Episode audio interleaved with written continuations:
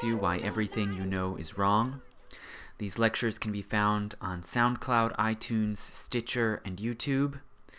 And if you have enjoyed any of them and you might be able to help keep them coming, please go to my Patreon page, also under Historiansplaining. The link should be in the description. And uh, it would be immensely appreciated if you might contribute uh, whatever you can. So, I lectured a couple of weeks ago about Columbus. And as I said then, I want to start talking now about the pivotal events and new developments that brought an end to what we conventionally call the Middle Ages. And Columbus's voyages are one of those momentous new developments that set Europe and Western Christendom on a whole new path towards what we now call the modern world. And today I'm going to talk about another one of these pivotal developments sparked by a very unusual, daring, unconventional, and in some ways enigmatic individual. So that is the beginning of the Protestant Reformation, which was initiated, as you probably know, by Martin Luther. So I want to talk today about who was Martin Luther? What was he actually up to? Why did he decide to challenge and face off against the papacy and the Vatican and all the powers running the Catholic Church of what of which he was a devout and active member and the consequences that unfolded from this unexpected challenge. So Luther is very iconic today as a kind of proto modern. Uh, but that can be, again, very distorting. And there are a lot of myths and misconceptions that have been layered on top of Martin Luther and his quest to reform the church. Luther and the movement that he sparked led to the most dramatic upheaval and schism in the history of Christianity, uh, even more profound in its implications and effects, I would say, than the schism between the Eastern and Western churches in the 11th century, which really began as just another spat between Western and Eastern church leaders. Whereas the uh, Luther's Reformation involved much more consequential questions of the very meaning of Christianity and the gospel and the very nature of the church, and it led to much greater political and even military repercussions. Additionally, we can say that Luther's Reformation was arguably the final nail in the coffin of what we conventionally call the Middle Ages. So it came right on the heels of uh, Columbus's encounter with America, of the Turkish takeover of Constantinople, uh, the invention of the printing press, uh, the expulsion of Jews from Spain, and many other uh, key developments that I've already mentioned before and that I'll talk about more uh, later. So, to talk about Luther, I am skipping ahead a little bit. We're talking about events that took place in the 1510s and 20s and 30s that uh, led to the breakaway of the Protestant churches from the Roman Catholic Church.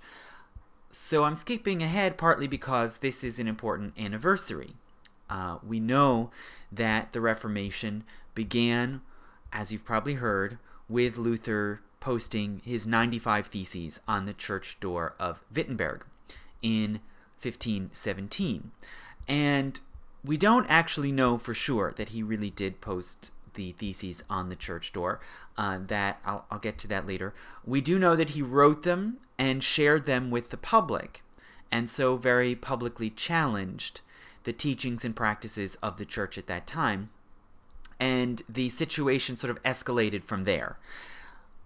And the traditional date for when Luther supposedly posted the theses, beginning this uh, indulgence controversy was October 31st, 1517. So 500 years ago precisely from this month. So I wanted to address Luther and what he was all about uh, now, rather than miss this uh, kind of crucial half millennium anniversary. Okay, so who was Luther? What did he do? And why was it so important? Well, to understand that, first we have to go back and remember some important facts about how the Western Christian church worked in the late Middle Ages, which is the world in which Luther and all of his followers of the first generation grew up. How did late medieval Christianity, or what we would today in retrospect call late medieval Catholicism, work? Well, uh, there was, of course, a church headed uh, but ultimately by the Bishop of Rome, also called the Pope, who was considered the final supreme authority on church matters. Uh, but the church was largely locally run by local parish priests and deacons, by local monasteries and convents who actually oversaw the cycle of worship that most lay people uh, observed and that administered the sacraments, right? So from the very early years of the church, we know that there were certain crucial rituals, including most importantly baptism and the Eucharist, that were considered sacraments, sort of holy acts that helped to deliver to the worshiper the grace that God had offered them. So the free gift of salvation uh, was uh, offered and you might say administered to men and women through these uh, holy rituals called sacraments. The sacraments had been codified formally by the Fourth Lateran Council in 1215, and this is the council that said there are seven sacraments, right?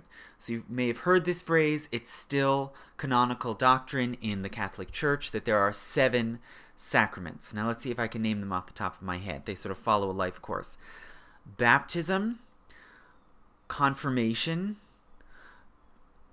reconciliation, which is confession and penance. I'll talk about that later. The Eucharist, holy orders, marriage, and last rites. Now, I so I I think I've gotten those right. I think that's seven. I'm just pulling that out of my head there. But in general, these are particular rituals for particular points in life, right? When you're coming of age, you have confirmation. Uh, when you, uh, you when you marry, that's a sacrament. Last rites are for when you are anticipating death, uh, and others like confession and penance, which form the sacrament of reconciliation, and the Eucharist, are sacraments you would uh, participate in over and over repeatedly through your life and these uh, these particular sacraments formed what the historian Euan Cameron has called the penitential cycle. Okay, so you're only supposed to be baptized once, right? Uh, you're only supposed to be uh, confirmed once. But once you are a member of the church, it's then expected that you will uh, participate in the Eucharist. You will receive the body of Christ into your own body through uh, the the Lord's Supper or or, or Eucharist or uh, or communion, as it's called, where you uh, eat a piece of bread that has been duly consecrated by a priest and which, through the miracle of transubstantiation, has become the body of Christ. Now, in order to do this, you have to be in a state of grace, meaning you must be saved from your sins. Any sins that you've committed must have been confessed and forgiven before you can then be in a spiritual condition where you can receive the Eucharist, right? The question then is what do you do with people who have sinned and have not uh, confessed or shown contrition or received forgiveness for their sins? Well, there's a process for this, right? And I talked about this in the lectures about the Crusades. The Crusades also grow out of this penitential cycle. And the penitential cycle uh, consisted in confessing your sins to a member of the clergy, which is what was expected in the late medieval church, confessing your sins to a member of the clergy, receiving absolution, meaning the the clergy person grants you forgiveness on behalf of Christ and the church. Once you have received that absolution, you then are expected to do some penance, some action that shows your contrition for your sins. And there are all sorts of acts of penance one could perform. Uh, going on pilgrimage was a common one. Uh, fasting, uh, wearing uncomfortable clothes like hair shirts, uh, giving money or donations to charities or to the church. These are all things one could do as penance, right? And once one had done this penance, then the church regarded you as being in a state of grace and ready to receive communion.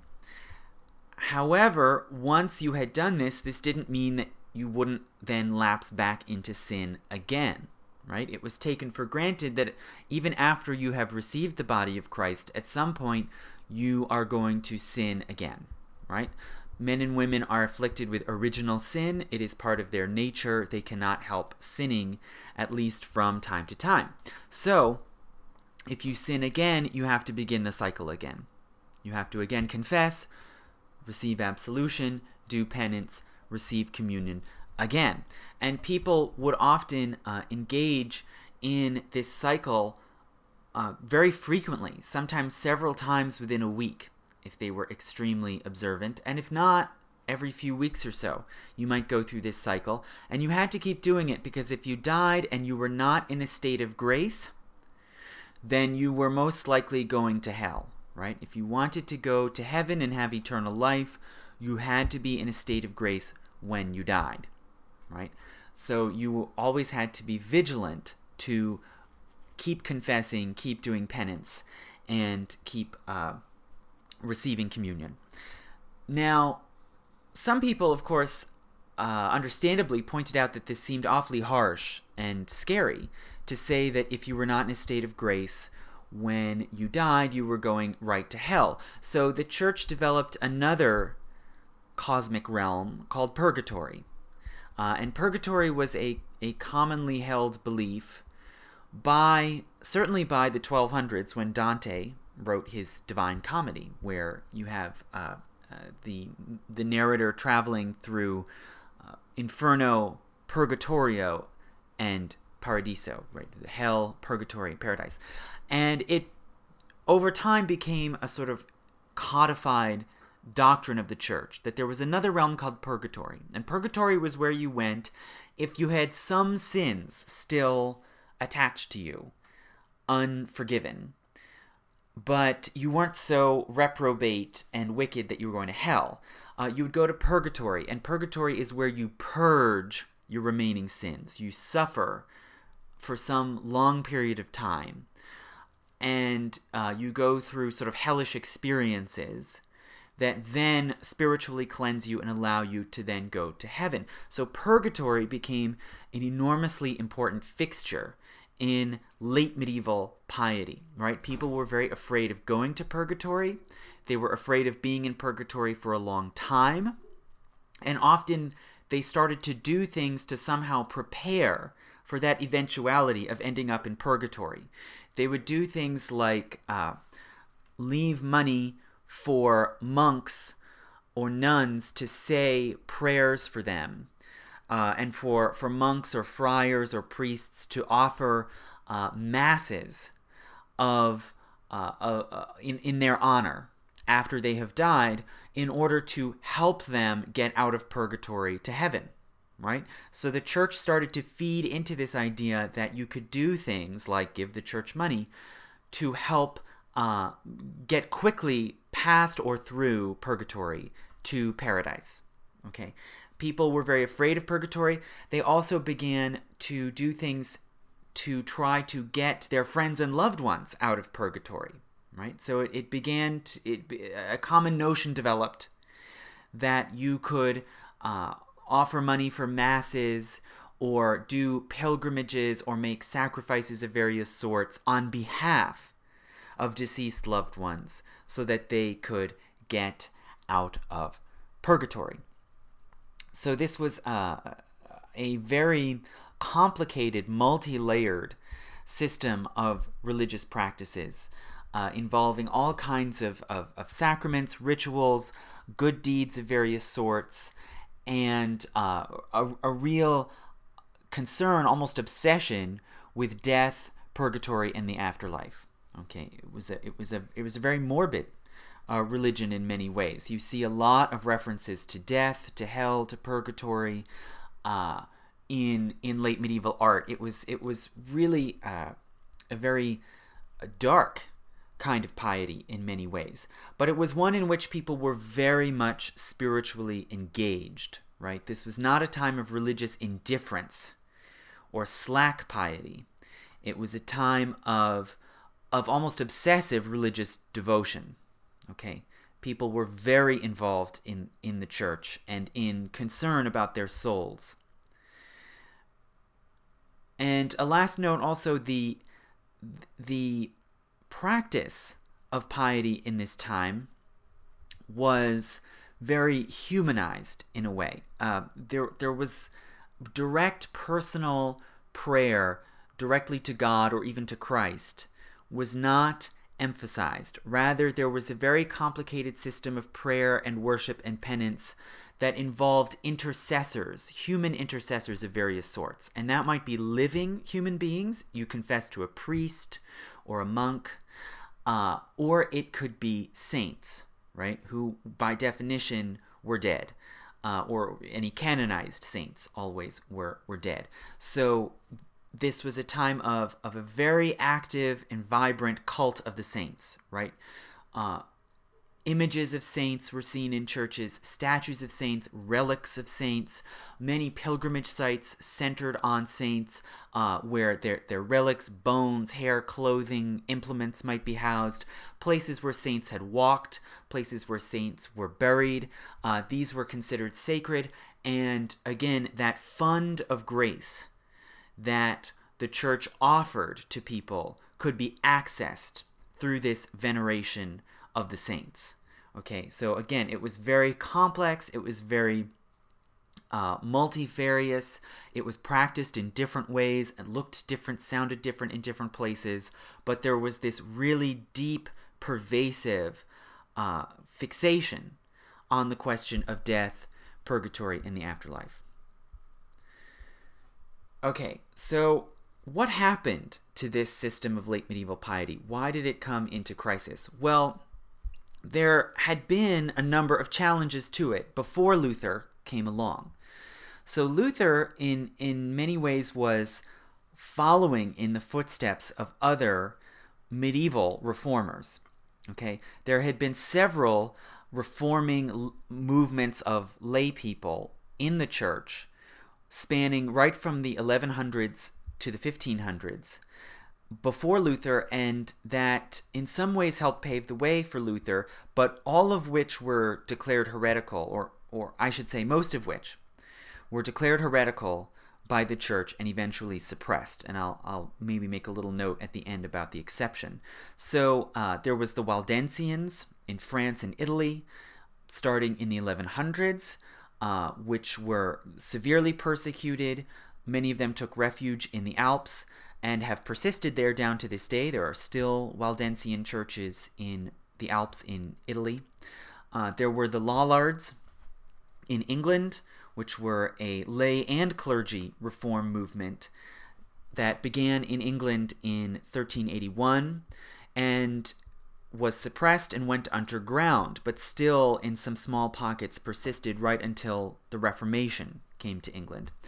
There were the Hussites in Bohemia, a, a serious uh, reform movement led by the dissident uh, cleric Jan Hus, who eventually was uh, captured by Habsburg forces and burned at the stake. Uh, but the, but nonetheless, the Hussites had seized control of the church in Bohemia, basically what's now the Czech Republic, right, the Czech speaking country, in the 1400s. And although they were forcibly suppressed and Hus was burned at the stake, nonetheless, some of their reforms were accepted into the Catholic Church in Bohemia and, and persisted for centuries after. There was also the Savonarola movement in Florence in the 1490s, where a sort of apocalyptic radical uh, preacher from the Dominican order in Florence basically seized control of the city after the collapse of the uh, Medici government. He seized control of the city and preached sermons against uh, wealth and extravagance and basically created a sort of extreme fundamentalist Republican government in Florence that uh, held the bonfires of the vanities, these big bonfires where uh, Florentine people brought together their their furniture and art and clothing and, and fineries of all sorts and burned them in the piazza. Uh, Savonarola also was overthrown after a few years and burned at the stake. There also was another significant movement that has been called various names, like the Devotio Moderna or modern devotion, uh, which sprang up gradually in the 13 and 1400s, uh, and which followed certain founding texts, like a book uh, called Imitatio Christi or Imitation of Christ. And this was a sort of lay spiritual movement that emphasized personal piety, uh, living like Christ, and that de emphasized the sacraments and the clergy. Uh, and various groups organized around the ideals of this modern devotion. They never got official church sanction, but they were not condemned and suppressed either. So there were the Brethren of the Common Life, uh, laymen who, in, mostly in Northern Europe, like the Netherlands and Germany, who would join together and uh, live in in communal houses, sort of like monks but they were never they never officially made themselves monks. They never took vows. They they uh, rejected the whole idea of sort of uh, official ritualized clerical life. Uh, also, women organized themselves into houses of beguines, again, particularly in the Netherlands, and uh, did voluntary charity work but they were ne- they never sought formal recognition as an order, and it may be partly because of that that they also were never condemned as heretical in the way that the Waldensians, Lollards, and Hussites were. So they sort of managed to uh, thread the needle there and avoid uh, suppression. These various movements, Waldensians, Lollards, Hussites, the Savonarola movement to some degree, and the uh, modern devotion, all had certain common touchstones and certain common ideals. They tended to celebrate poverty, right? They criticized and rejected the wealth and opulence of much of the clergy and of the Vatican, and they celebrated uh, poverty as a pious and Christ like form of life. They rejected special sacred people, places, and objects. So, the the late medieval church had a very complicated structure and hierarchy of holy things and holy places. Right? Human beings could be holy because they were ordained. They were members of the clergy. Saints were holy people. There were holy objects, whether, you know, uh, ritual implements uh, or the communion, uh, bread and wine, or relics of saints that had a special uh, holiness and connection to God and to Christ.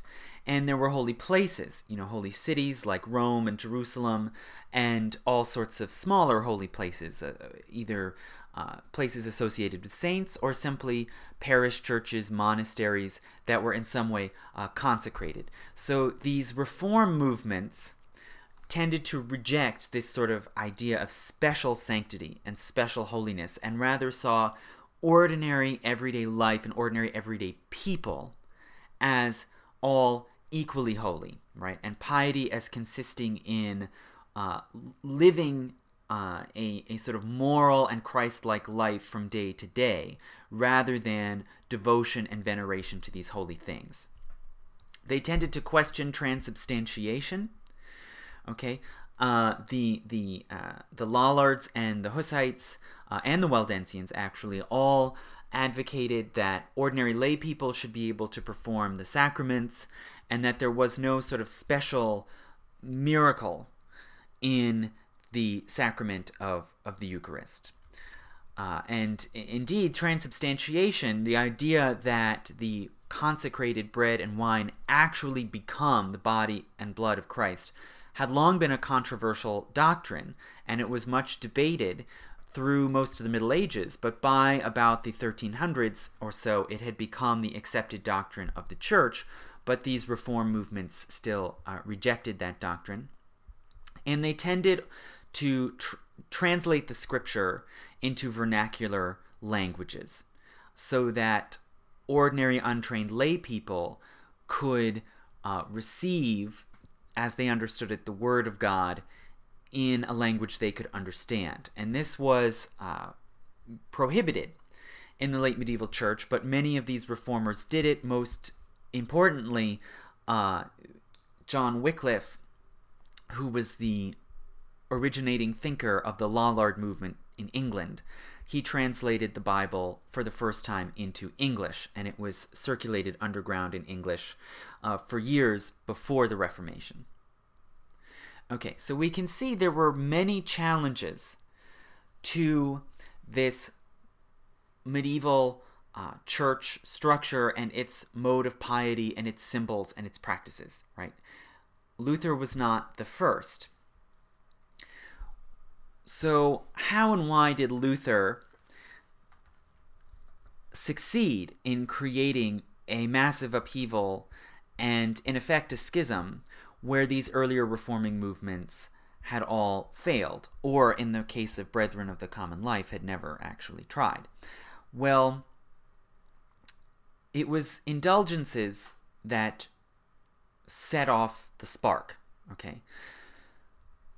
what are indulgences? Well, I have talked about indulgences a little bit before in the context of the Crusades, right? And in, in many ways, it's the ideas and the new developments set in motion by the Crusades that eventually lead to the Protestant Reformation. How is that? Well, the Crusades were declared in, as an armed pilgrimage, right?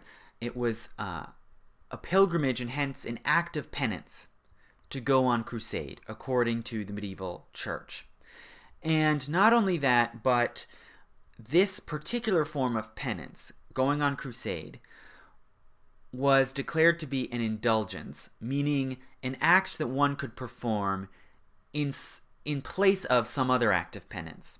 Right? So if you had committed some sin of any sort of sin, a mortal sin, a minor venial sin, uh, you didn't have to perform the normal penances associated with that sin if instead you went on crusade. And naturally, some people pointed out, well, I'm not able to go on crusade.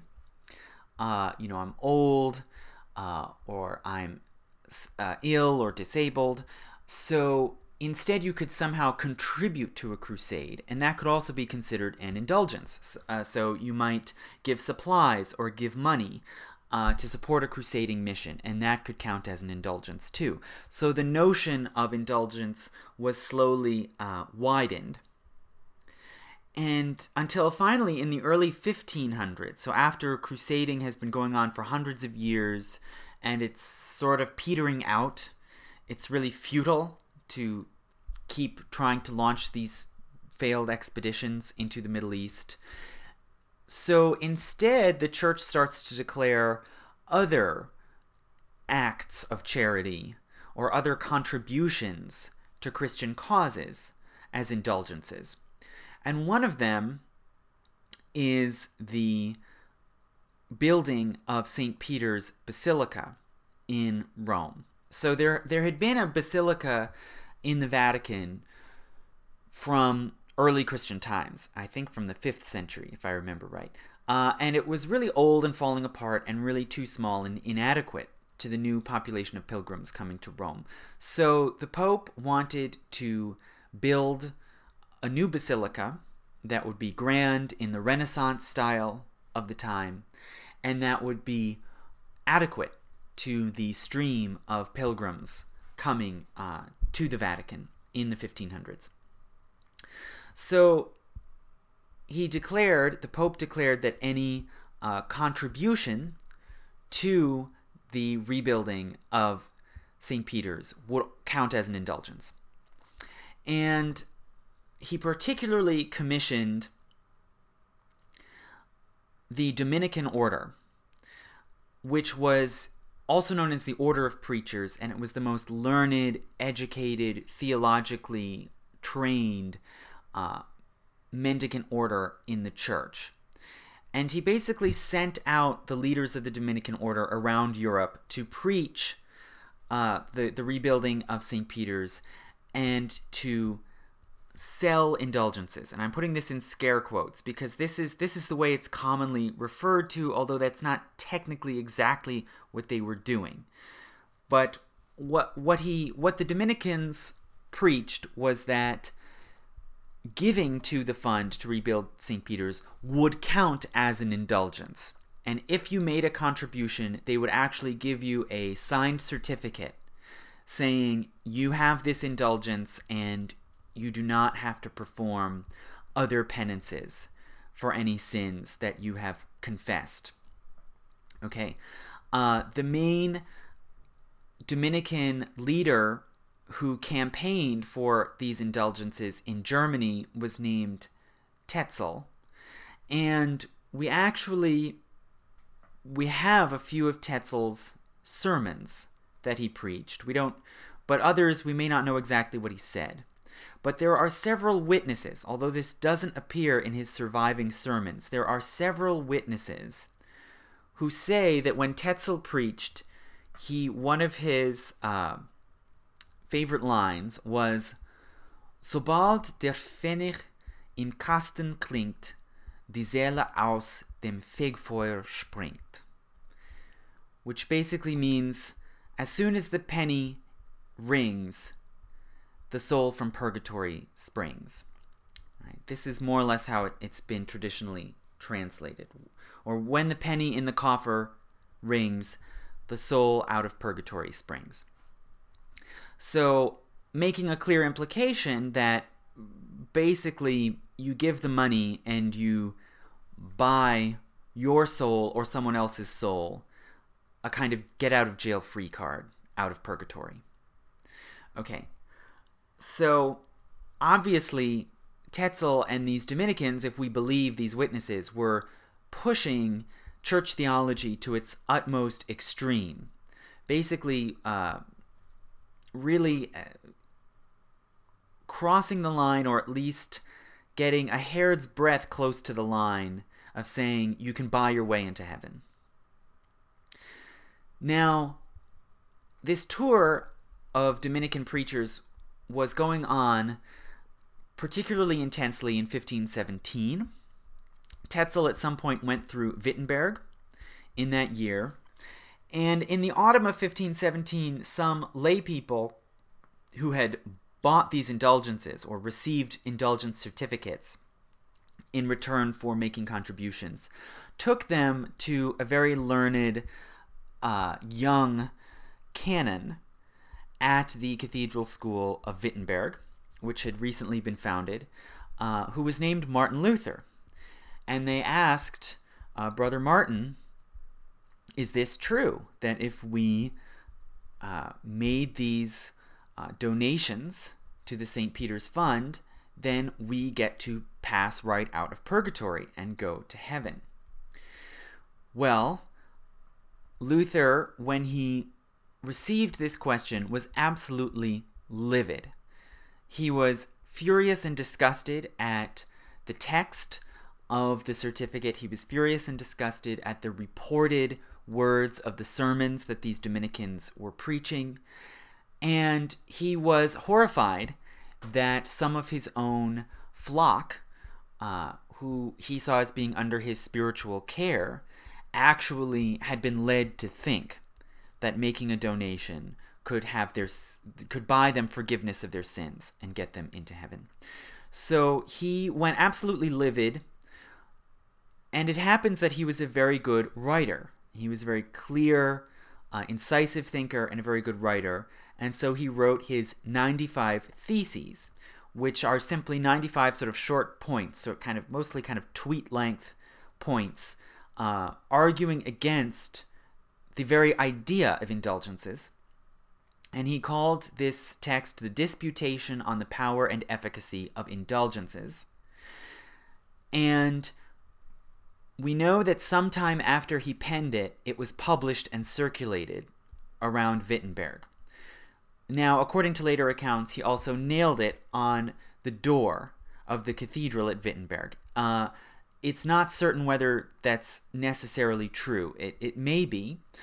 Mainly, uh, we th- we think he may have because that was that was a common practice. It was simply normal for medieval scholars, especially those trained in the scholastic tradition, which was so dominant in the late medieval church, to post arguments and ideas on a church door as a way of initiating discussion and inviting other clergy to debate and dispute these contentious points. So that was not an unusual thing to do. And again, it's a, it's you know it's a lot like Twitter. You know that was that was kind of the 16th century equivalent of Twitter. You posted your short argumentative statements on the church door. These theses were overwhelmingly aimed at debunking the practice of indulgences. Uh, and Luther made some not very shocking uh, arguments. Uh, he argued that only inner repentance mattered, that uh, good actions, such as, for instance, giving donations to the church, had no spiritual value if they didn't spring from true repentance and uh, s- sincere uh, pious feelings. Otherwise, they were merely an empty gesture. And he uses passages in the scriptures that where Christ says, uh, you know, a, a good tree bears good fruits, a bad tree bears bad fruits. And you cannot, Luther argues, take bad fruits and or, or, or, good fruits i should say good actions and graft them onto a bad tree and somehow save the tree right? It's the inner impulse the inner motivation that matters. The action is simply the outer uh, incident. He further he went further than this. This that might have been uh, that might have caused a bit of a stir that might have attracted some attention of local and regional clergy but luther went further than this and he attacked not only indulgences themselves, but really the entire sacrament of reconciliation, right? And the whole idea of penance. He argued that the Pope and the Church do not have the power to remit sins, right? So these certificates that the Dominicans were handing out were totally invalid and false in Luther's view, regardless of what the action was that the person had performed to receive the certificate. So it wasn't just about indulgences. He went further to say the only Christ and God through Christ can forgive sins and grant salvation. Right? The church is a human institution that has no such power. Right? And if that's true, then the entire process of confession and absolution and penance was pointless, was a kind of empty charade, right? And Luther didn't say it in exactly those words, but he did specifically say the Pope does not have the power to remit sins. Well, this naturally triggered a reaction, primarily from the Dominican order. Right? He was he was directly challenging uh, what the Dominicans were doing, and he was challenging the doctrinal underpinnings for their sale of indulgences, which had who, the authority of which came from the Pope and the church councils. Okay, so the Dominicans see this threat and they react aggressively. They report Luther's 95 Theses to Rome, right? And they there are very important, powerful uh, leaders of the Dominican order at the Vatican with tremendous influence over the Pope, and they quickly have Luther charged with heresy. Okay. Now, this was far from the first time that a sort of dissident cleric had been accused of heresy, but they didn't know who they were dealing with, right? Uh, and as it turned out, this intense disagreement over indulgences would escalate and es- escalate until it led to the biggest and deepest schism ever in the Western Christian Church. Okay. So before I get into exactly how this conflict escalated and led to a massive reformation, let's back up and say and talk about Martin Luther. Who was Martin Luther and why did he do what he did? Why did he uniquely react in this way to the indulgence selling campaigns? Okay, well, Luther was born in 1483 in a small northern German town called Eisleben. There was nothing in particular about Luther's background that either marked him out as potentially important an important person or that presaged the kind of uh, conflict and upheaval that he would trigger. Rather, he came from a fairly normal, lower middle class German town background. His father was a copper miner. He, he had a very strict upbringing often with very harsh discipline, particularly from his father and also sometimes from his mother, according to his accounts. And uh, he apparently took from this upbringing a feeling of fear and inadequacy, uh, anxiety that he would not measure up to expectations. His parents insisted that he go to university and study law and become a lawyer, which was a sort of natural uh, profession to pursue when a middle class person wanted to move up the social ladder. So he went to the University of Erfurt and he uh, began studying law. He was a fairly good student. He also was a musician. He had uh, some fans and some accomplishments as a an amateur musician. But one day in 1505, when he was in the process of studying law, he was 22 years old, he was on his way back from Erfurt to visit his family at Wittenberg. Or actually, I have that reversed. He, he had visited his family at Wittenberg and he was on his way back to Erfurt. And he was caught in a severe thunderstorm. And he was terrified that he was going to die. And as many people in late medieval Europe would do, he called upon a saint for help. And he called out to Saint Anne, and he said, Saint Anne, please save me, and I will become a monk. And he survived the storm. Most late medieval people would have then simply gone back home and gone about their their lives. But Luther didn't. Luther followed through on his oath. And a few days later, he went down the street in Erfurt to an Augustinian priory. So basically, a small teaching monastery of Augustinian monks who were a uh, very strict uh, monastic order that lived a very uh, austere and even uh, ascetic lifestyle. And he knocked on the door and he said, I want to join. So he abandoned his law studies, much to the fury of his family. He abandoned his law studies and joined the Augustinian order.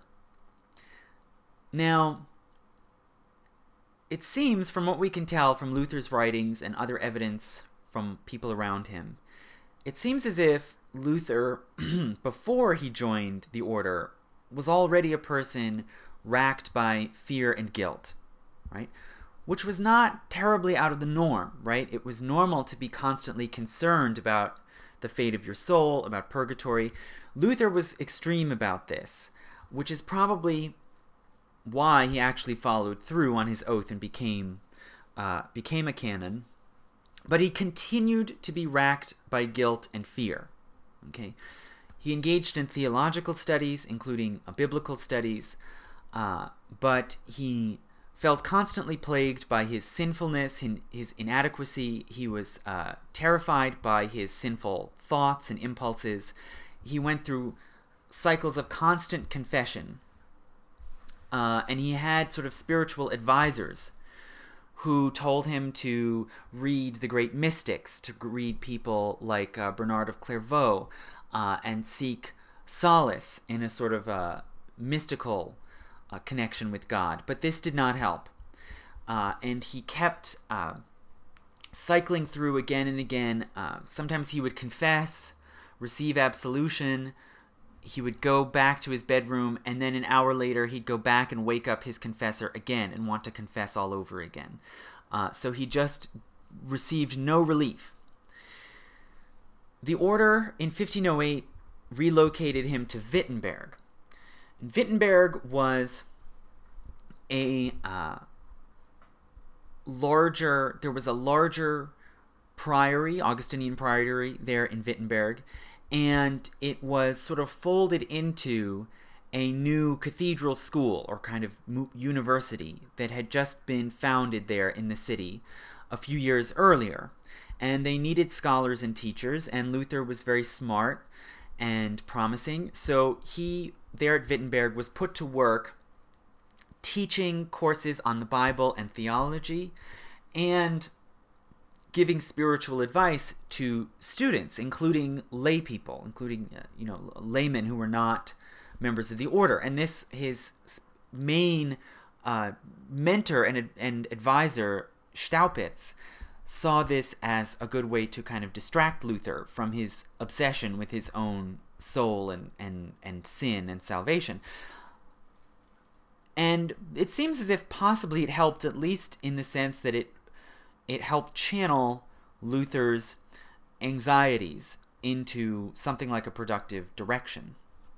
Luther uh, reformed the curriculum at this school. He basically cut out the high and late medieval scholastics like Thomas Aquinas and Duns Scotus and instead refocused on the Bible and certain early church fathers, particularly Augustine, right? So we can already see he's he's within the medieval church tradition, but he's refocusing on scripture and on and on Augustine rather than on the complicated and Aristotle influenced philosophy of the Middle Ages.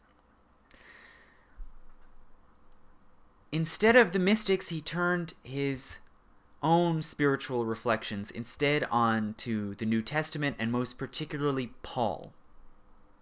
Okay?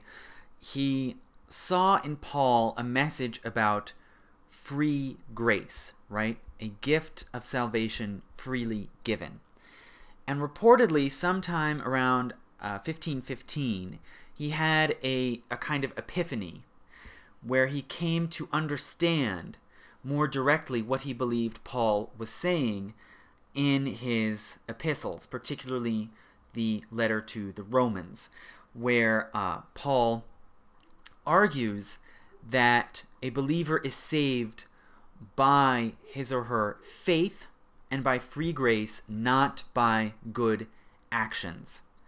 And this apparently was a crucial turning point in Luther's thinking, that he felt that he, he no longer had to worry about his observance of the sacraments, his confession, his penances, but that he could rest at ease knowing that his soul was saved by an unearned, unmerited grace, right? And someone who was so uh, racked by guilt and feelings of inadequacy in the way that Luther was, could find relief in this idea that grace was given freely without being earned or merited.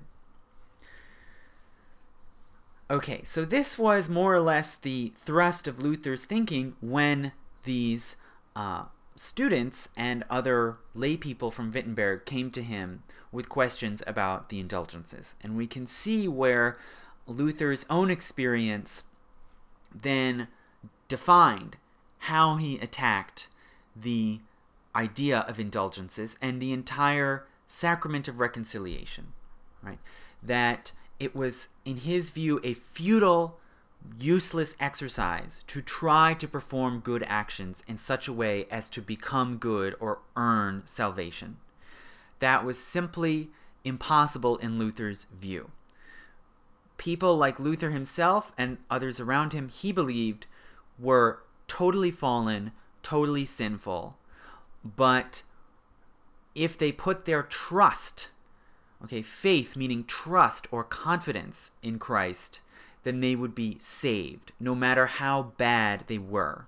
They would be saved as a free, unearned gift. Okay. So, once the 95 Theses are printed and start to circulate, Luther is summoned to a series of debates and disputations and this was a normal process. When a person was accused of heresy, they weren't simply thrown in a dungeon or, or, or burned at the stake. Rather, they were challenged to defend their views and uh, and required to defend their views before then possibly being condemned and required to repent. So I won't get into this all the details of these debates and disputations that happened through 15, 18, and 19 and 20. But in most of them, either Luther himself or students of his spoke up for his point of view as against Dominican opponents. Uh, one was in Augsburg in 1518. That was the first one in response to the charge of heresy. And Luther again asserts the distinction between a good tree and a bad tree, that good actions cannot change the fundamental person, right? There must be inward salvation and regeneration before any actions can then be considered good. And uh, Luther he he rejected the whole idea of good works and argued that these supposed good works were merely masks okay uh, masks for the true inner nature of the person, right? And righteousness did not consist in good works, but in sincere uh, belief, piety, and repentance. The following year, in 1519, he went to uh, another disputation in Leipzig, and this time uh, he was not supposed to argue himself, but rather his students, particularly his kind of star student, Philip Melanchthon, would argue his view against a, a Dominican disputant. And he traveled to this debate in Leipzig with all of his students who were armed with spears, uh, escorting him. Because by this time there was so much sort of furor and controversy rising up around this supposedly heretical preacher in Wittenberg that they felt they needed to be armed to possibly defend Luther and his colleagues. This Leipzig debate began and uh, w- with the students representing Luther's point of view, but Luther became naturally so agitated that he had to leap up and sort of shove his disciples aside and take part in the in the debate himself. And in this debate, he rejected papal supremacy. Right, so the Dominican order and their allies naturally pointed to the fact that the Pope had made clear final pronouncements on the doctrine of reconciliation and, and on indulgences. And uh, Luther then rejected papal supremacy. He said uh, the, the, the Pope is not the head of the church. The only head that the church has or needs is Christ, right? So the church does not have any human leader. Now, Luther then could fall back on the idea of conciliar supremacy, the idea that pronouncements on doctrine must finally be made by a church council a gathering of all the bishops, which in his view was supreme over uh, over the Pope. Now, his opponents pointed out that certain doctrines that Luther was putting forward were traditionally considered heretical, had been declared heretical. They were doctrines that had also been argued by Jan Hus, right? So they associated Luther's ideas with Hus, and indeed Luther had read some of the writings of Jan Hus and believed that they were very uh, persuasive and and uh, should be taken seriously. Now, Luther uh, defended the views of Jan Hus, and his opponents pointed out that Hus's teachings had all been condemned by a church council, the, the Council of Constance. And when they pointed this out, Luther then called for a recess. He rushed over to the library. He looked up the you know decrees of the Council of Constance, and he found that this was true. He came back to the debate and he said, "The council is wrong too." And he argued any teaching based in scripture is authoritative. It doesn't matter what a pope or a council says. So at this point, he's basically uh, torn away the whole idea that there is any sort of institutional body that can pronounce on true doctrine, but that in his argument, true doctrine must always be based on scripture. Naturally, of course, his opponents would point out, and as they've continued to point out, who decides exactly what scripture means. You know, scripture is extremely complicated and multi-layered sometimes contradictory, who has the authority to interpret and apply Scripture. But that being said, Luther uh, sort of threw down the gauntlet, saying his views, which were in line with Huss's views, were based in Scripture and hence were inarguable. And reportedly, someone at the council cried out, uh, the pestilence, and someone else supposedly said, you know, behold the Saxon Huss. And after this disputation was closed, uh, reports went to Rome, and Luther was formally excommunicated. Right, so he was cast out of the communion of the church. Now Luther, uh, naturally, was unfazed. Right, he he had already rejected the authority of the Pope to pronounce on points of doctrine, uh, and he didn't see the sacraments, like communion, as the avenue to salvation anymore. So rather, he continued to write and to preach, and he was given, crucially, he was given shelter by Frederick, the Elector of Saxony. So you might remember uh, Germany at this time was in the Holy Roman Empire, this sort of complicated confederation of small states and principalities that elected the Holy Roman Emperor. And one of the electors, meaning one of the regional rulers who took part in electing the emperor, was the Prince of Saxony, right? So Frederick, the ruler of Saxony, was was an elector. So he's called the Elector of Saxony. And Frederick of Saxony uh, liked what Luther was saying, or at least liked the implications of what Luther was saying. There were many German leaders who re- who resented the power of the papacy, right? There had been a long struggle between the Holy Roman Emperor and the Pope in the 11th century and and sometimes later. Uh, and there was a lot of resentment in, in Germany against a, a, a mostly Italian and French dominated church hierarchy. So Frederick of Saxony was one of many German leaders who saw that he could take advantage of the trouble that Luther was causing. So Frederick of Saxony knew that Luther had been excommunicated, but he basically offered him asylum in Wittenberg uh, or or basically anywhere in Saxony. So Luther continues to write and he goes public, right? He takes his arguments to the printing press right and this is the most crucial reason re- probably there are other there are philosophical reasons there are political reasons but the most crucial reason that luther's reform movement exploded in a way that the Waldensians and the Lollards did not is because of the printing press, right? And Germany was the homeland of printing. If you wanted things quickly sent out to a printer and reproduced thousands of times and circulated, uh, Saxony was the perfect place to be. So, in the year 1520, Luther wrote his three great tracts, his sort of short books arguing in very clear, readable German his rejection of papal authority and of the entire system of church piety that everyone in the late Middle Ages had known. Okay.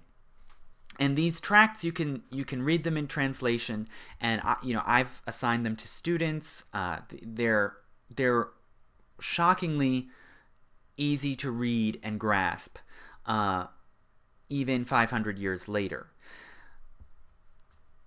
And they were aimed at a lay audience, at basically just the literate public, right? The middle class and upper class literate public of Germany at that time. They were not abstruse philosophical, uh, you know, treatises for a university audience, like say, you know, Thomas Aquinas or Duns Scotus would have composed. So these three great tracts. The first one is Letter to the Christian Nobility. So he he sent an open message to people like Frederick of Saxony, right? Uh, rulers and civic officials in Germany who were not clergy. And in this pamphlet, Luther rejected not only papal supremacy, but the idea of clerical supremacy, the idea that ordained clergy, priests, monks, nuns, bishops, were somehow spiritually elevated over the rest of society, right? And remember, in the Middle Ages, the common belief was that the clergy is the first estate, they are supreme, then the nobility is the second estate, then the commoners are the third estate. And he simply uh, took this pyramidal scheme of the world and shook it all around and, and tore it to pieces and argued that all Christian believers are equally holy, right? The priesthood of all believers. And he argued that uh, the church needed to be reformed thoroughly, that its practices and doctrines all needed to be reformed on the basis of Scripture, and that the nobility, right, the temporal leaders and rulers of Germany had the authority to call a council and undertake a reform, right? One of uh, the the problems that Luther kept uh, butting up against was that a thorough reform program had to be carried out practically speaking by a council, but the only person supposedly with the authority to call a council was a pope.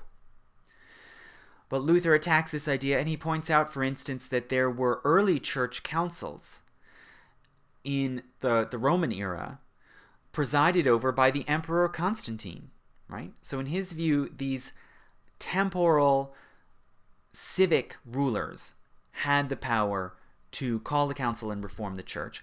And he invoked the fact that money and wealth was being drained out of Germany to Rome uh, as a way of kind of spurring on these this uh, Christian nobility of Germany to take action for reform.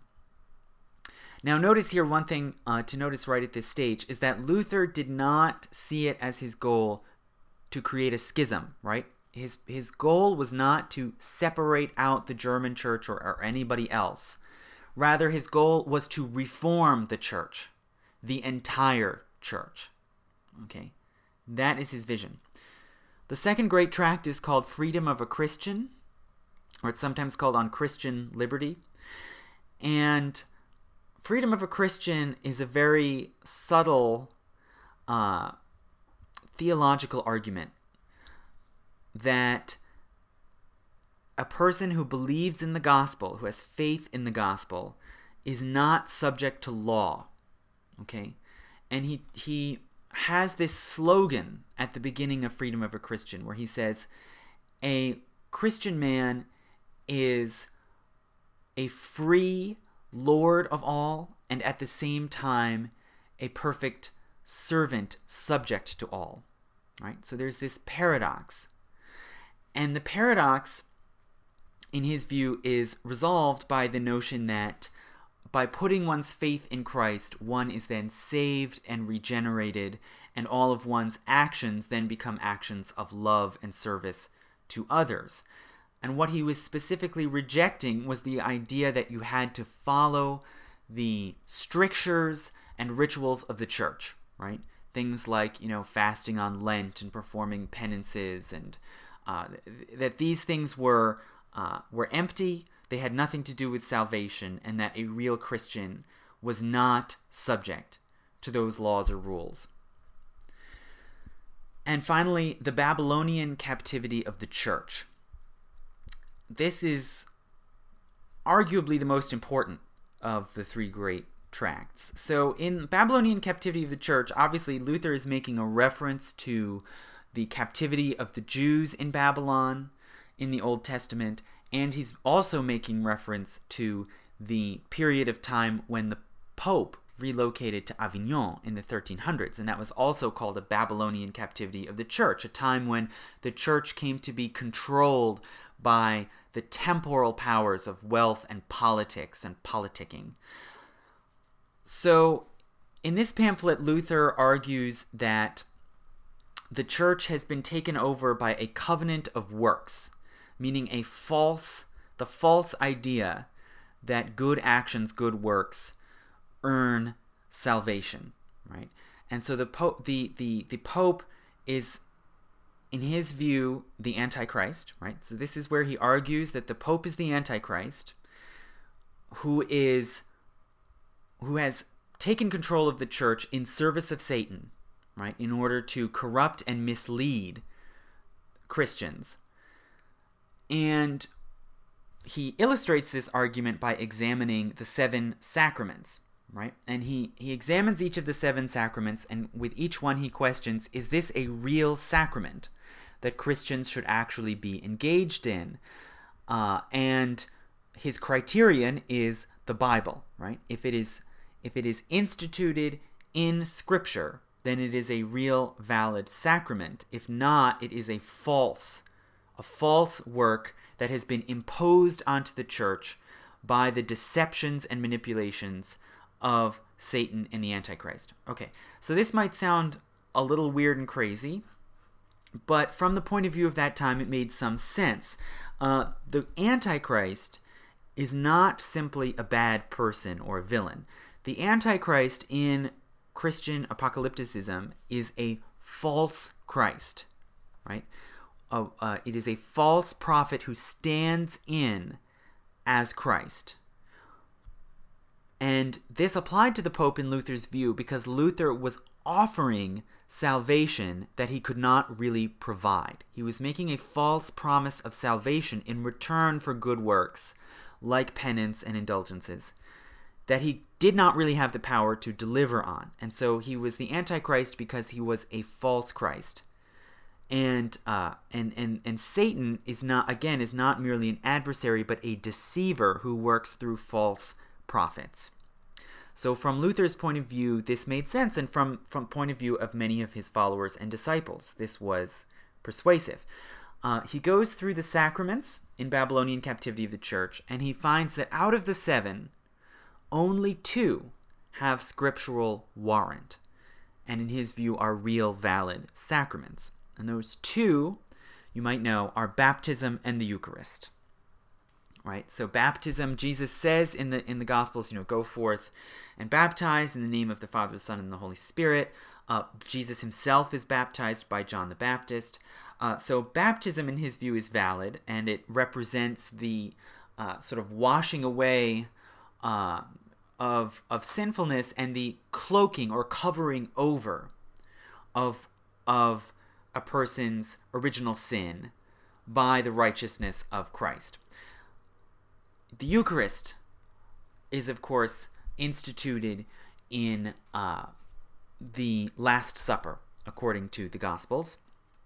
And so Luther argues that it too is a valid uh, sacrament, but all of the stuff, the penitential cycle that leads up to the uh, Eucharist, is all false impositions. Okay, so clearly this is this is a broad attack on almost the entire structure of late medieval Christian practice, coupled with a plan of what to do about it. Okay, so not surprisingly, when these three tracts are circulated and Luther's opponents bring them to Rome, the Pope issues a bull of condemnation, ordering all clerics to burn Luther's books. Okay. Which happened in late 1520. There was a there was a wave of burnings of Luther's writings. Now, this escalation, of course, uh, also backfired. Right? We see a series of escalations that repeatedly backfire, and this one backfires in the sense that it forces monks, friars, priests, bishops all over Germany who are aware of Luther's books and are considering his arguments, it forces them to take a side, right? And many of them ultimately take Luther's side. They decide not to carry out this order to destroy Luther's writings. So we see the beginning of a fissure in the church in Germany, which will eventually lead to schism.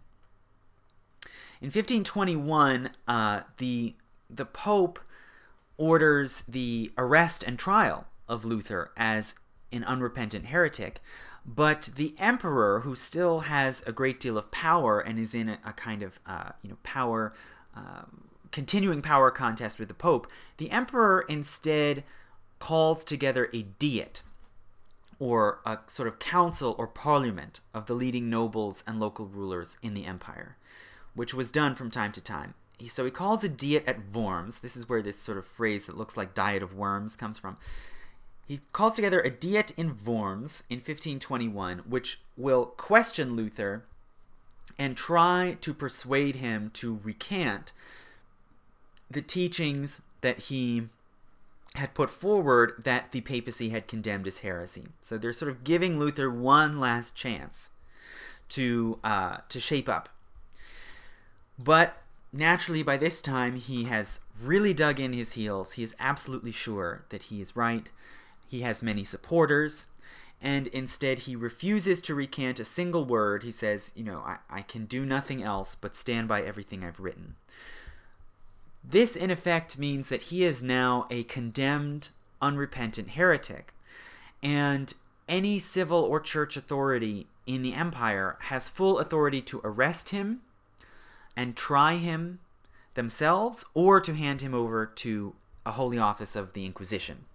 Right? So he's he's he's now an outlaw, basically.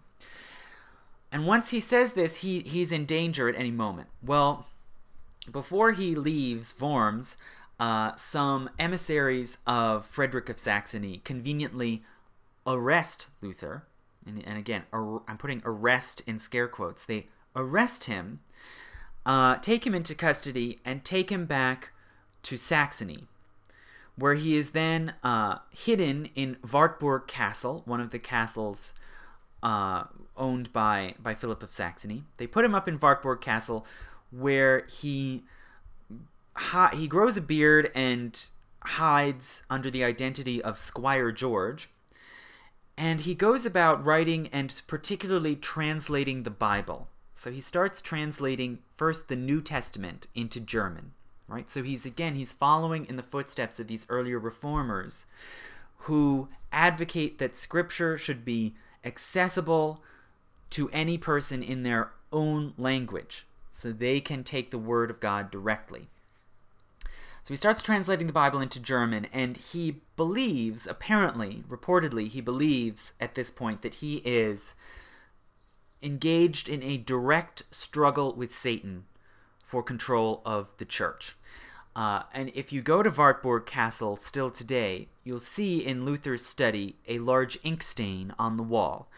And reportedly, the traditional explanation is that while Luther was working on his translation, the devil came in, picked up the inkwell, and threw it against the wall to try to stop what Luther was doing. And, you know, it's open to question whether Luther himself actually originated this story, but it it does seem to reflect Luther's basic mentality by by this time that he was in a spiritual struggle against Satan and his goal was to redeem and save the church from Satan by reforming it. Okay, in 1522, Luther's ideas have spread and gained enough support and popularity that Luther is able to come out of hiding.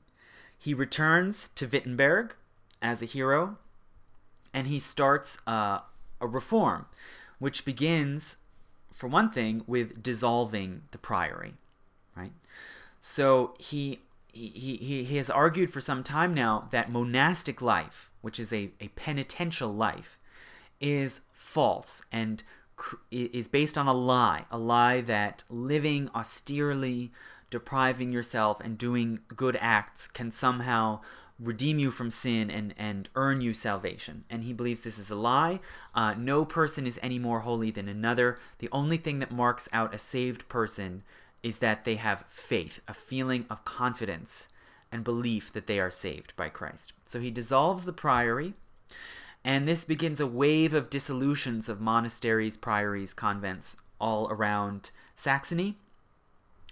Uh, in 1525, he married Katharina von Bora, who had been a nun and had left her convent when it was dissolved. So, uh, so obviously Luther uh, sees no barrier at all to clerical marriage, and he marries Katharina. And a few years later, in 1528, he is formally appointed to conduct a visitation of the Church of Saxony. Uh, and uh, visitation means a kind of uh, inspection with the power to make changes. So he he he he's taking up a formal role as a reformer. And in his visitation of the Church of Saxony, he naturally uh, ends uh, clerical celibacy. He begins uh, masses and worship and prayer in German rather than Latin. He uh, institutes the, the study and preaching of the Bible by, uh, by clergy rather than uh, medieval uh, penitentials and and philosophy. Uh, so it's it's a scriptural reform, and he abolishes five of the seven sacraments. Right. So so. Uh, marriage is no longer treated as a church sacrament. Uh, there is no last rites. There is no sacrament of ordination. Only baptism and the Eucharist. So this is this is the beginning of what we would call today a Protestant church, right? A church that uh, that is based on the core idea that salvation is an individual free gift freely given uh, and the church is merely a sort of structure for for regularizing prayer and baptism in the Eucharist, but it does not have the power to forgive sins. Luther's ideas obviously explode all across Europe, and, and some people uh, embrace them and others reject them. Uh, Luther engaged in some spirited and sometimes acrimonious uh, debates with critics who were not persuaded by his arguments, and probably the most important and most crucial of these public arguments was with Desiderius Erasmus, one of the great uh, Renaissance humanist scholars, a Dutch Renaissance humanist scholar, who also was a an advocate of reform. He also advocated, uh, you know, giving up elaborate church ceremonialism, uh, putting aside scholastic philosophy and returning to the Bible and to simple personal piety. So, in many ways, Erasmus's impulses were similar to Luther's, but he rejected certain crucial arguments by Luther.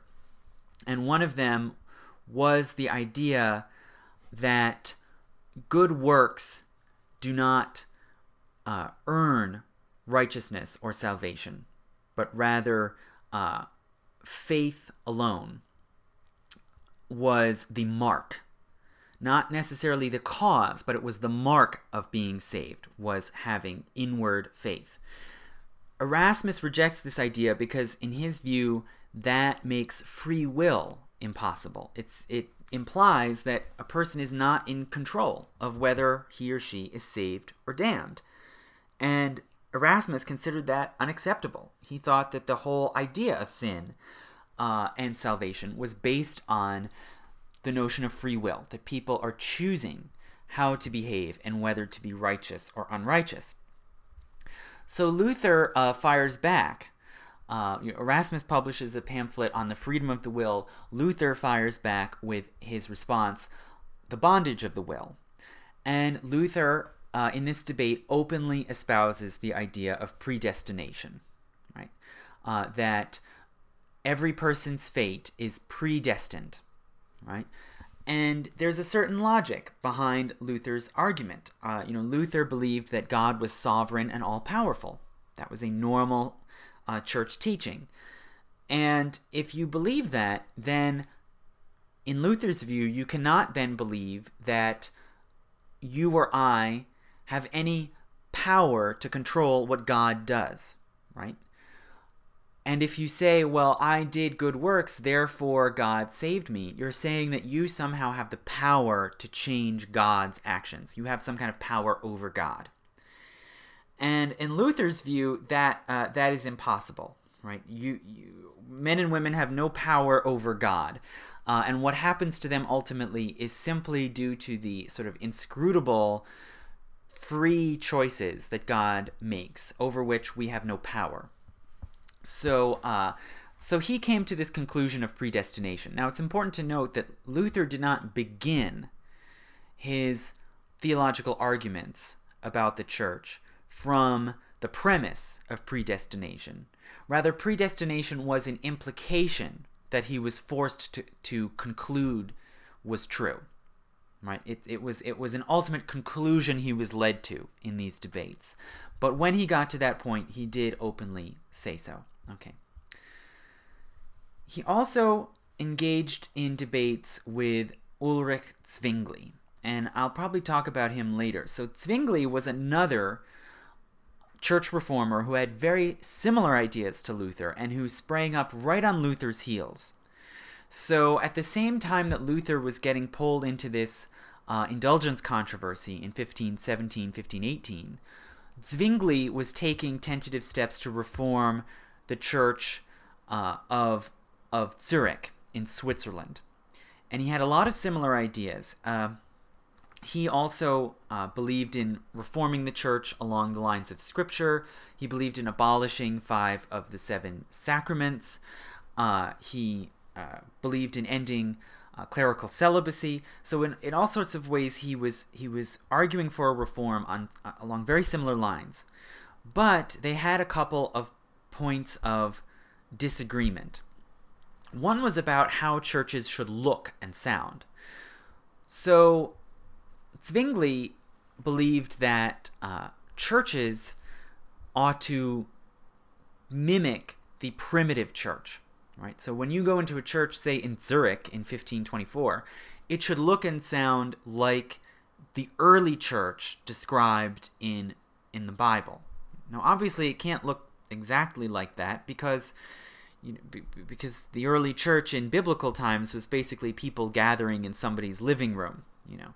Uh, but he believed that uh, Zwingli believed that churches should have no images. Right, this was very important to him because in that, in his view, that was idolatry, and it was an innovation that had been brought into churches after biblical times. And so it was a corruption and it was a step towards uh, idolatrous worship. Luther disagreed. Luther didn't particularly care if churches looked and sounded exactly like the early primitive church. In his view, the point of church was to inspire and encourage piety. And if and if churches uh, with images or music helped to uh, inspire people to be more pious, if it helped, if it encouraged faith, then it was good. So they disagreed on that point. Another point where they disagreed was on the Eucharist, right? So both of them believed that the Eucharist was a valid sacrament. It was a, a sacred ritual based on the Bible. But uh, and, and and they both rejected transubstantiation. They both saw that as a spurious doctrine made up in the Middle Ages that could not possibly be true and that had no basis in Scripture. However, uh, Zwingli went to sort of the opposite extreme. He said, well, the, uh, the Eucharist is just a symbol. He had what was called, what we call a, a symbolic memorialist interpretation of the Eucharist, uh, that it was simply uh, something that Christians should do to commemorate Christ and to encourage uh, devotion and, and faith. Luther Luther strongly disagreed.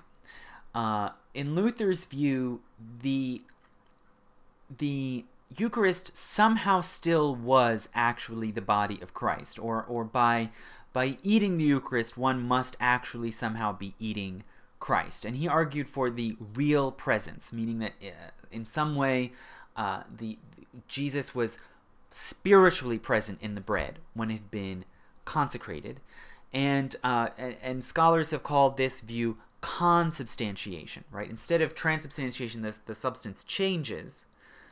Luther advocated consubstantiation. There was a kind of joining together of the bread with the, the spirit or spiritual presence of Christ. So they had these disagreements, which caused problems. It made it hard to create a united front or organize a sort of unified reformed church in Germany and Switzerland, right? Because their leaders uh, strongly disagreed on these important points of doctrine, and and it was an important point of doctrine, uh, you know, the, the, the Eucharist, because because they'd thrown out all these other sacraments and they'd thrown out uh, all these common church practices, you only had a sort of bare bones left. So you had to really have a strong reason why baptism and the Eucharist were still important. Uh, so their students, Zwingli's and Luther's students,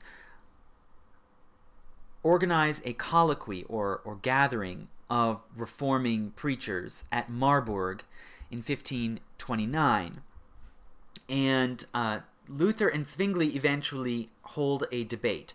And they, they sort of tacitly agree to leave the question of images aside that was sort of a touchy subject that neither of them thought was really important enough to fight about. But they do have to debate the Eucharist. What is the Eucharist? Is it really the body of Christ or not? And Zwingli, of course, was putting forward his argument that this was simply a, a symbol. Uh, it was uh, it was a metaphor for the body of Christ. And Luther, as was his tendency, became more and more agitated. Right? Luther was very passionate he was very single minded about his teachings, and he absolutely furiously rejected what Zwingli was saying. He kept pointing to the, the fact that Scripture, the Gospels say, it is the body of Christ. And finally, at one point in the debate, he uh, tore the tablecloth off of his debating lectern and pointed to the table, and he had written there in chalk the, the, the verse, for it is my body right? And that that is the in luther's view the crucial line where christ himself in scripture says this eat of this bread for it is my body.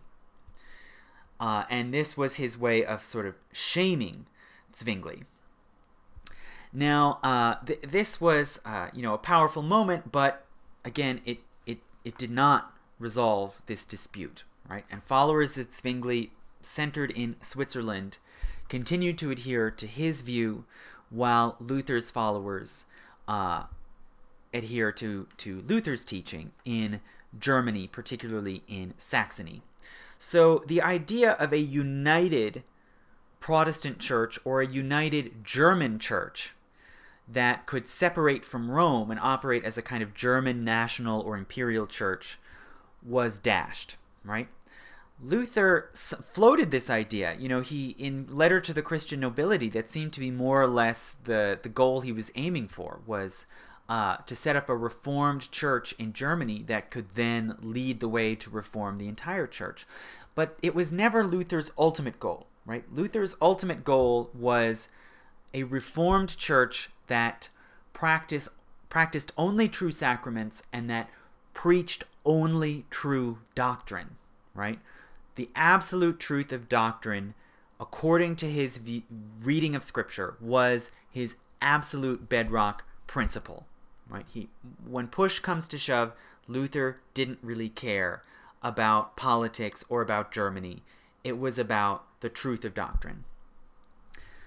Okay, so at, the year after the Marburg debate, Luther drafts in a confession, right? A sort of, uh, you might say, a, a, a creed stating what he considered to be true Christian teachings.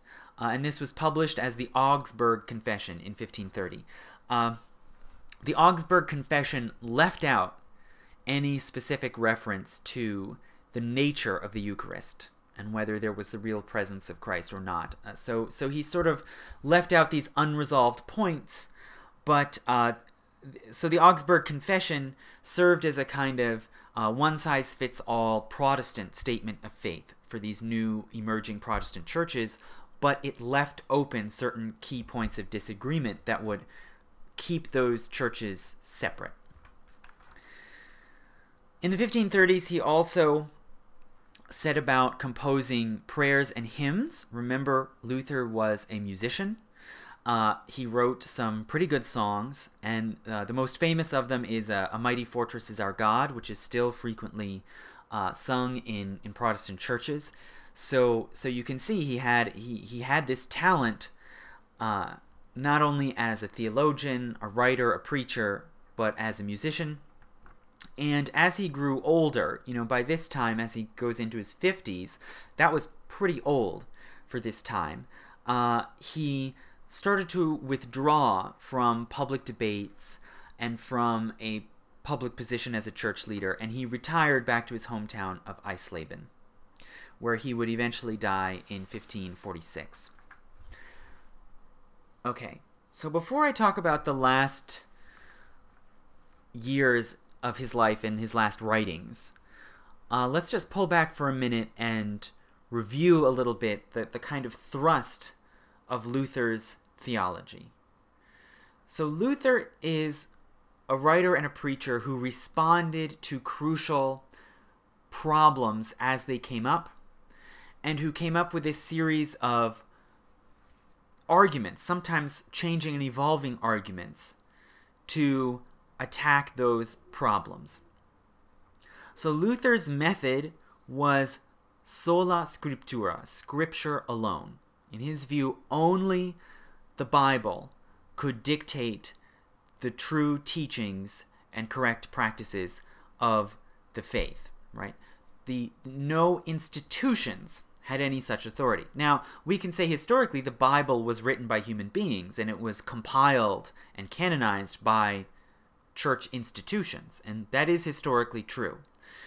But that was not Luther was not concerned about that. Luther was in part he was a Renaissance humanist, and you might remember from my uh, from my lecture about learning in the Middle Ages, uh, the Renaissance humanists much of their quest was to trace the earliest written sources they could find of ideas, of facts, and to cut away the sort of uh, incorrect accretions that had been added in over the years. And so Luther, in this sense, was a Renaissance humanist, and he was very much influenced by the great humanists like Erasmus. And in his view, if you wanted to know what Christianity was and what the church was, you had to look to the earliest documentary source you could get, and that was the Bible. Right? So, sola scriptura. And it was on that basis, of course, that he abolished most of the sacraments. He preached the sufficiency of Christ's sacrifice, right? And this is the key point that broke the penitential cycle. Okay, so to Luther, good works are superfluous, right? And acts, even acts of piety or sacrifice, are superfluous. They do not earn you salvation. What does earn you salvation? Well, first and foremost, it is Christ's sacrifice. Christ suffered and died on behalf of humankind. And that sacrifice was sufficient to redeem all the sins of humankind.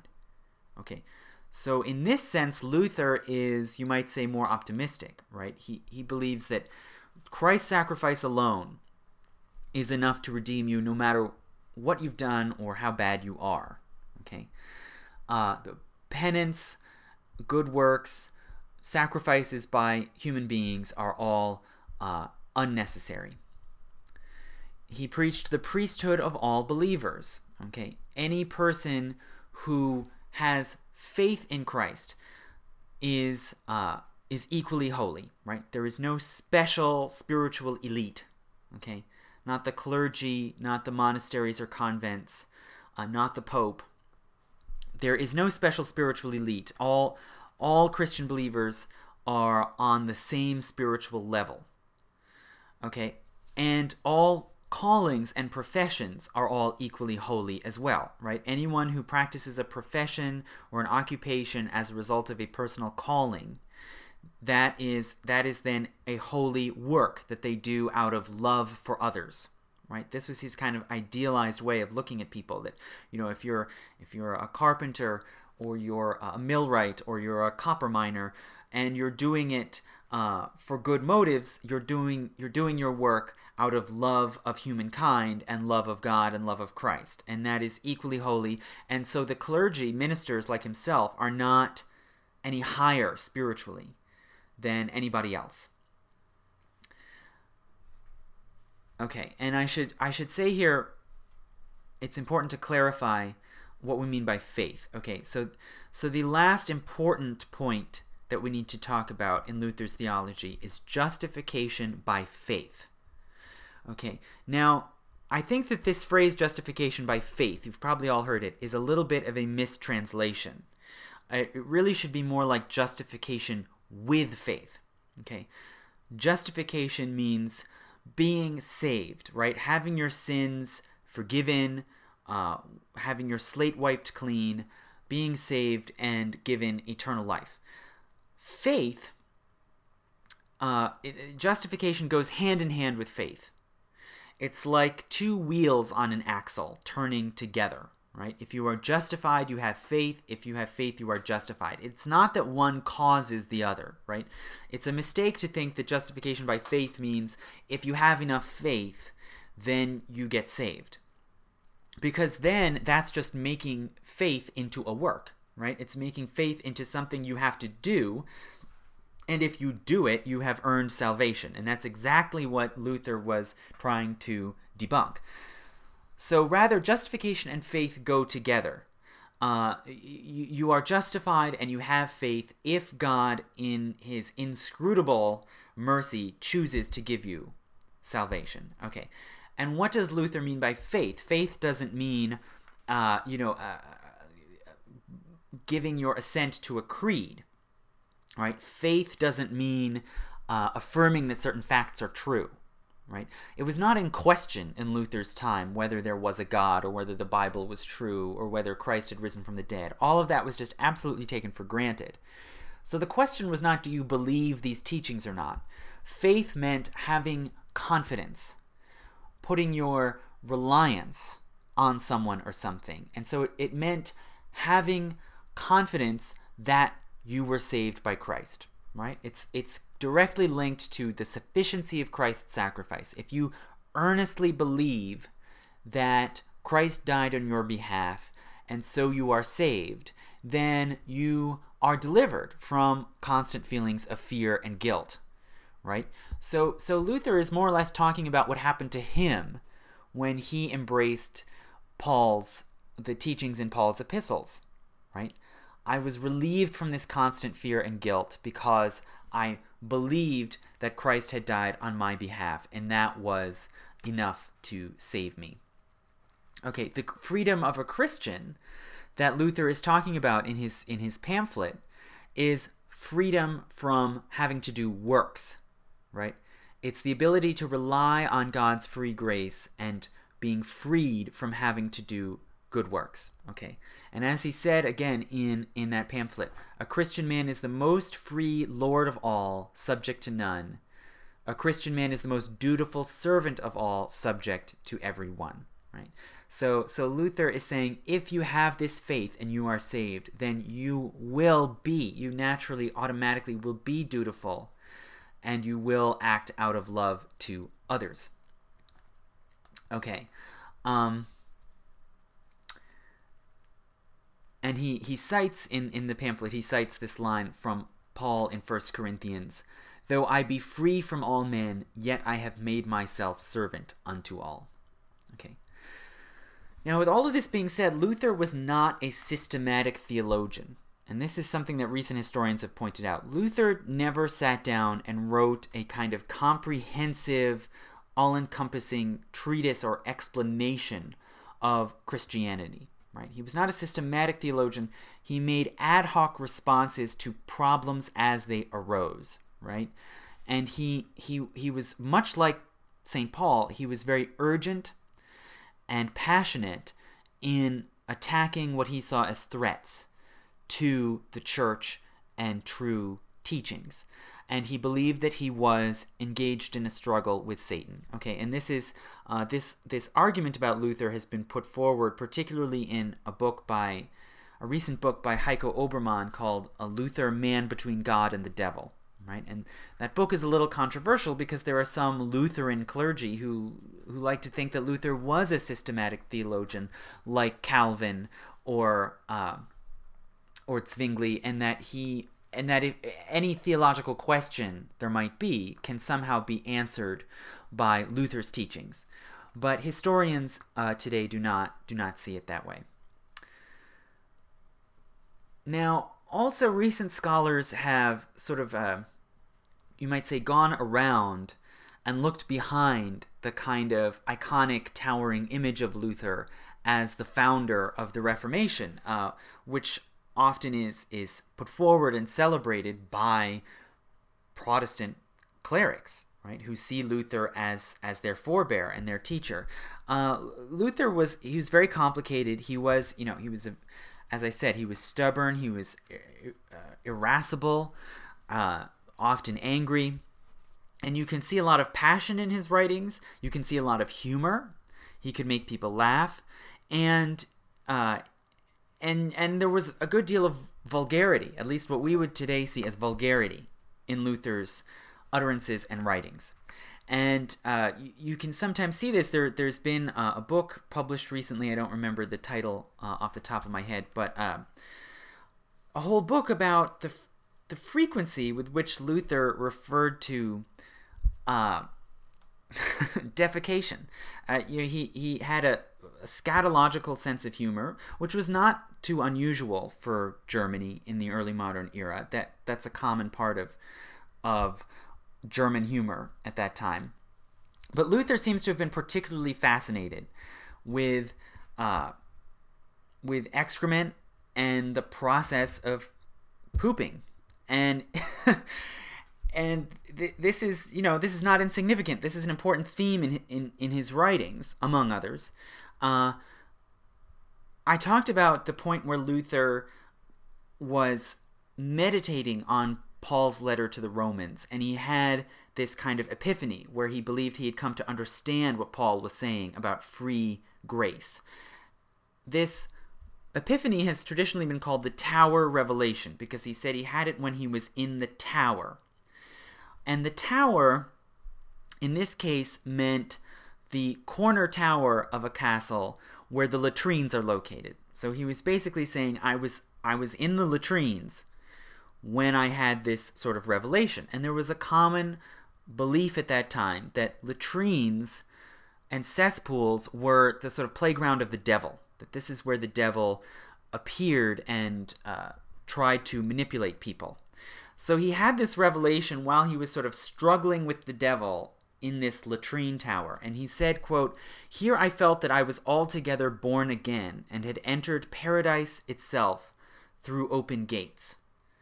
So so he's setting up very early on in his accounts about his life he sets up this idea that he was basically on the toilet and that he was struggling with the devil and that he was able to overcome uh, the forces of the devil and enter instead into uh, up into paradise. He later said uh, that he had conversations where he would taunt and argue with the devil. And one of his taunts that he shouted at the devil was, I am cleansing my bowels and worshiping God Almighty. You deserve what descends, and God what ascends. Okay. So he's he's positing this sort of separation. What is unclean coming out of his bowels will go to the devil, whereas his soul will ascend up to God, right? And he actually in in some of his writings he actually used the word shit, you know, or shit in English, which at that time was not exactly a curse word. It was sort of a vulgar word, but it wasn't a curse word. And this word shit in its derivation, it comes from the same root as schism. Uh, and there are other, let's say, I can't think of them off the top of my head, but there are various words meaning separation, splitting apart, that are related to the word shit. Uh, and that's basically what shit originally meant was separating out and casting out what is unholy, what is profane, right? And uh, and so you see this then echoed in the way that Luther is talking about cleansing his bowels, separating out what is unholy, and goes to Satan from the the the holy and the spiritual that belongs to God. Uh, he also said that he chased Satan away with a fart in one of his uh, discourses about his life. Uh, he apparently wrote in one in a letter. He wrote, "Dear devil, I have shat in my pants and breeches. Hang them on your neck and wipe your mouth with them." Okay, so again, he's he's he's casting what is what is what disgusts him, what is unholy, and uh, throwing it at the devil he began also then applying this sort of scatological language to his theological opponents, to the forces in the church that were resisting his reforms. Uh, and in 1545, he wrote a pamphlet attacking the Pope called Against the Papacy in Rome, founded by the Devil.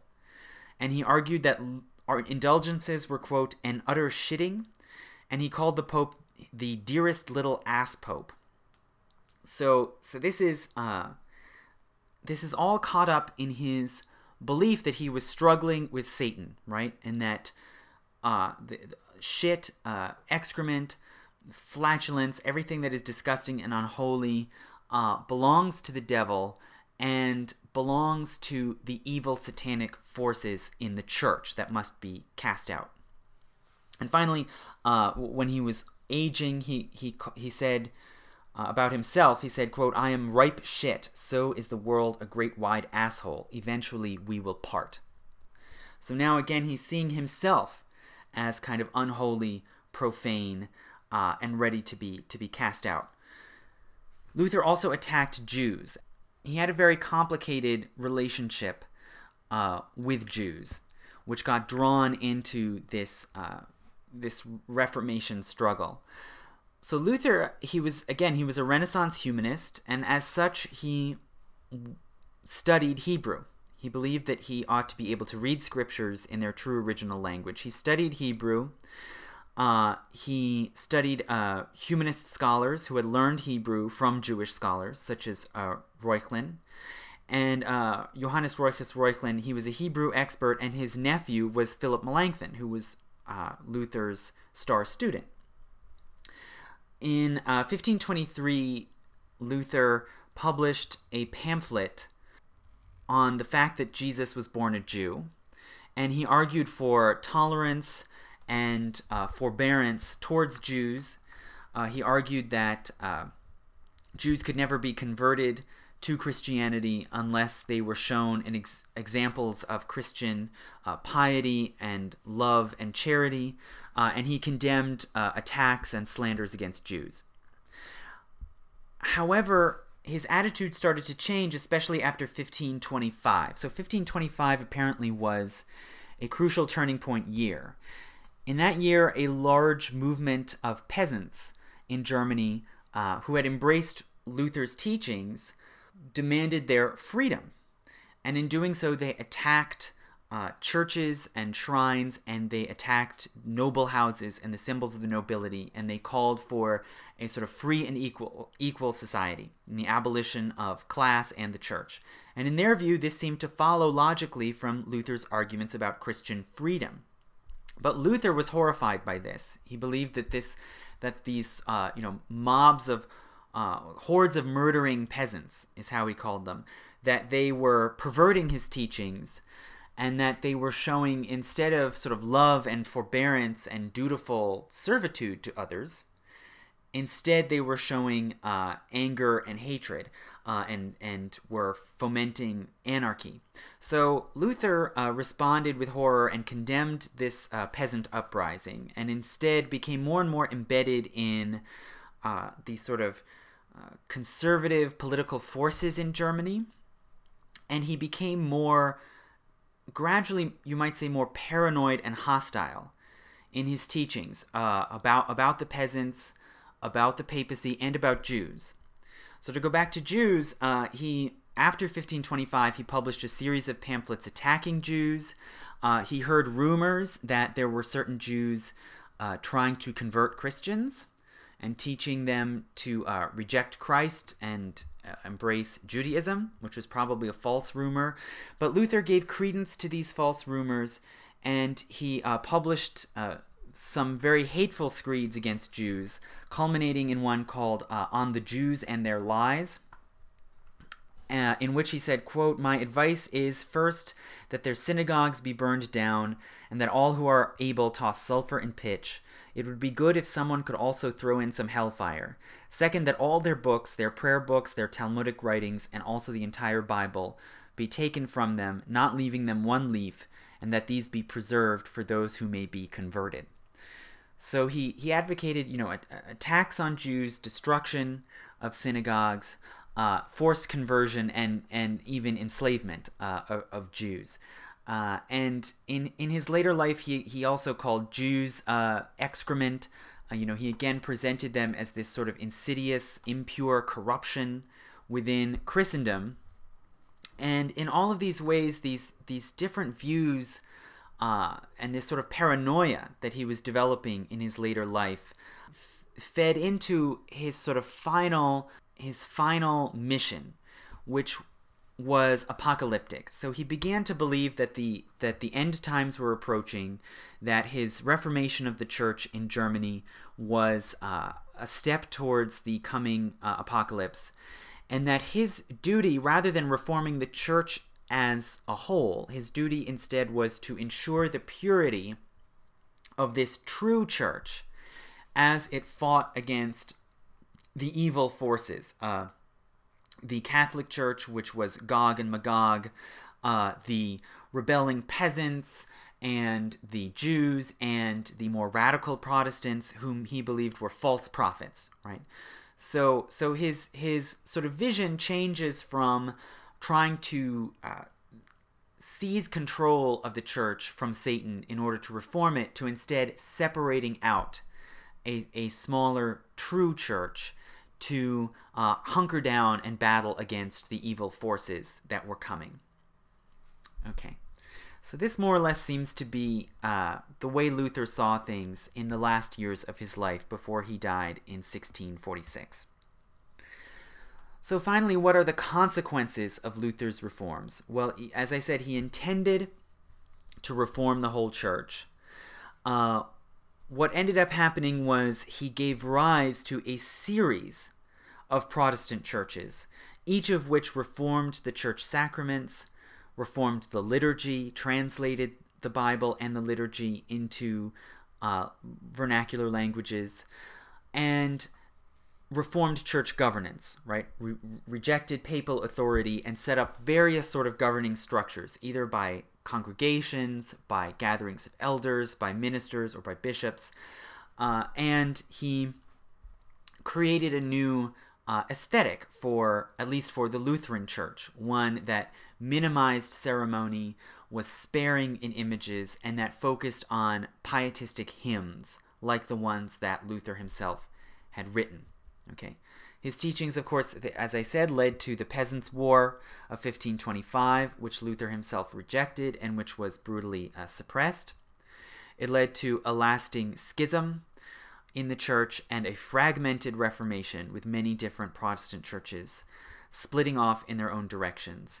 And also, it ultimately led to a redounding uh, reform movement within the Catholic Church in response to this Protestant challenge. And I'll, I'll probably talk later about how the Catholic Church uh, responded and followed its own uh, path of, of reform in the, in the wake of Luther. So, thank you so much for listening. Uh, again, if there's any way you can offer any support, even just uh, a dollar or two, please look at my Patreon page, also under Historiansplaining. Tell uh, your friends, neighbors, colleagues uh, about the podcasts if you like them. And uh, if you have questions or topics you want me to address, please email me at historiansplaining at gmail.com.